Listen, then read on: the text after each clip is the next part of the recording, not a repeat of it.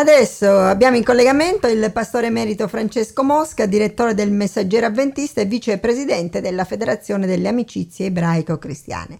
Ciao Francesco, grazie di essere qui con noi. Ciao, ciao Francesco. Ciao a voi e a tutti i nostri cari ascoltatori. Grazie. Benvenuto. Con Francesco Mosca facciamo una breve recensione del numero di luglio-agosto 2021. Questo mese il titolo principale in copertina è Anche tu sei mio fratello, rispetto e amore per l'altro. I riferimenti interni sono a partire proprio dal tuo editoriale. Quali sono i temi che hai toccato, Francesco? Diciamo che questo nel mese di luglio, eh, potremmo dire la scintilla, è stato proprio questa giornata internazionale di Nelson Mandela, il Nelson Mandela Day, eh, che sì. mi ha ispirato, potremmo dire, questa giornata che dal 2009 è stata istituita dalle Nazioni Unite per eh, celebrare Nelson Mandela nel giorno della nascita, il 18 luglio, è un ricordo per l'opera che lui ha svolto per eh, liberare il Sudafrica dall'apartheid, con lo scopo di eh, continuare a lottare contro qualsiasi forma di segregazione razziale e tenendo appunto alta l'attenzione su quelli che sono i diritti umani. E quindi eh, diciamo che eh, coloro i quali hanno poi seguito l'opera di Mandela, lui stesso ha creato una fondazione sì, eh, sì. che è interessante, che per, per quest'anno eh, hanno portato avanti un hashtag uh, Action Against Poverty, quindi l'azione contro, contro la povertà, la povertà sì. che uh, prevede appunto condivisione di quello che abbiamo imparato, cercando di combattere il Covid-19 e l'effetto che questo ha avuto sulla popolazione.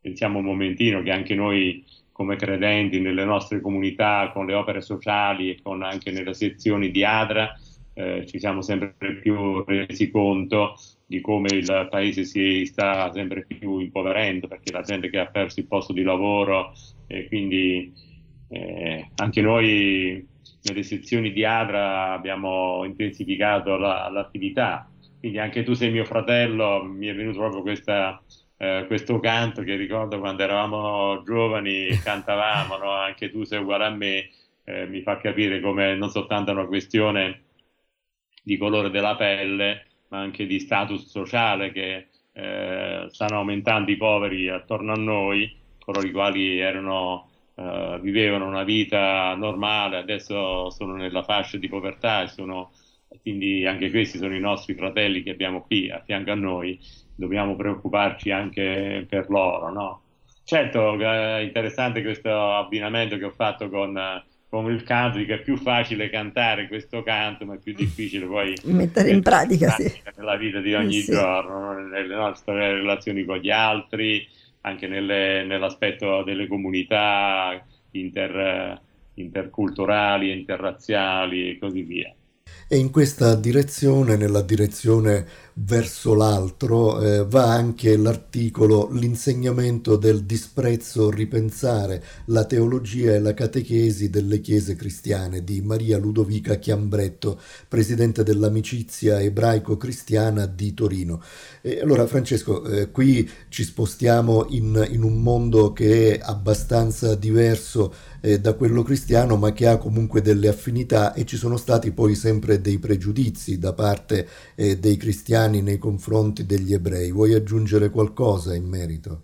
Io ho lavorato con Maria Ludovica Chiambretto per uh, più di 15 anni quando ero pastore a Torino. Ho chiesto io a lei di scrivere questo articolo che proprio perché uh, nel mese di luglio, a cavallo tra luglio e agosto del 1947 a Selisberg, dopo che si era verificata la tremenda catastrofe della Shoah, incontrano un centinaio di delegati provenienti da 19 paesi, personalità nel mondo della cultura, rappresentanti delle chiese cristiane, cattolici, protestanti, ortodossi, eh, proprio per fondamentalmente per porsi questa domanda come era stato mai possibile nella Europa cristiana lo sterminio sistematico di 6 milioni di ebrei. Sì, sì. E dico, quindi i promotori, tra i quali lo, il famoso storico Jules Isaac, era uno dei dirigenti del sistema educativo francese, eh, ebreo, il rabbino Jacob Kaplan, il grande filosofo cattolico Jacques Maritain, eh, hanno dato un nuovo impulso alle chiese cristiane, in modo particolare nel, nel rispetto dell'insegnamento sull'ebraismo e sugli ebrei, che eh, considerando, partendo appunto che questo insegnamento che era circolato per anni, per secoli, era basato sul disprezzo.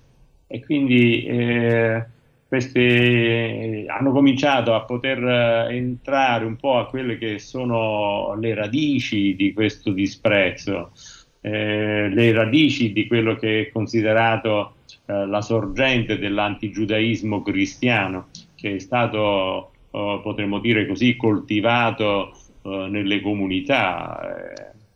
è gravissimo questo.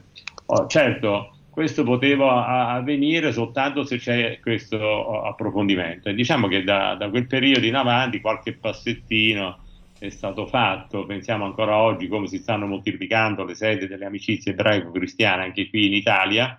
Pensiamo che nel periodo de, del Covid sono sorte cinque nuove sedi di amicizie ebraico-cristiane in Italia.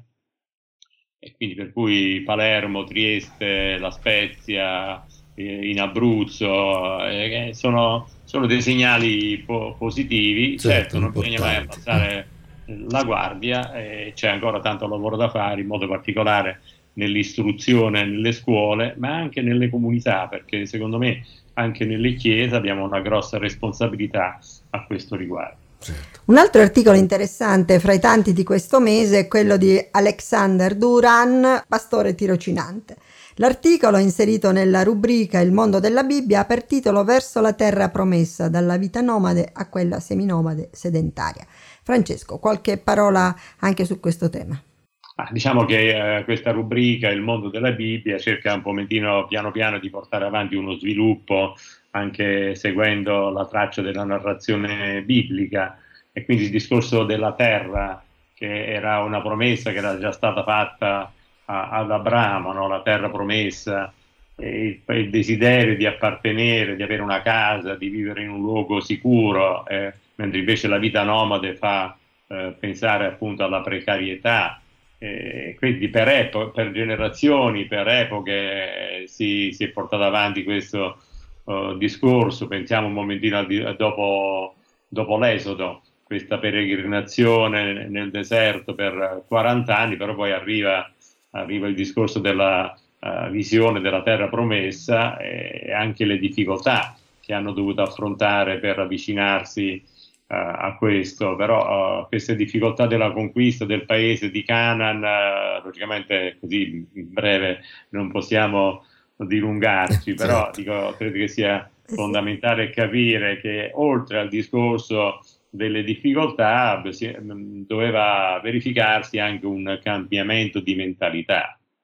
Cioè dopo che per eh, più di 400 anni si è stati eh, schiavi in un paese, dopo per 40 anni c'è per gener- una intera generazione per cui tutti quanti moriranno nel deserto, esclusi poi i ragazzi, i giovani che entreranno in una nuova realtà, si tratta di cambiare mentalità per passare da una vita sedentaria quindi doveva il popolo cambiare mentalità da, da nomade a seminomade, arrivare a, a diventare sedentario, e quindi poter vivere nella terra promessa, la terra di Canaan, osservando la Torah, la legge di Dio, ed era questa veramente certo. la vera conquista per diversi punti di vista. Certo. Francesco. E, se possiamo usare una frase conclusiva di questa, eh, dice, eh, per la Bibbia eh, la storia del popolo di Dio, del popolo di Israele, eh, non c'ha coronamento se non c'ha anche la terra, che è un dono di Dio. Certo.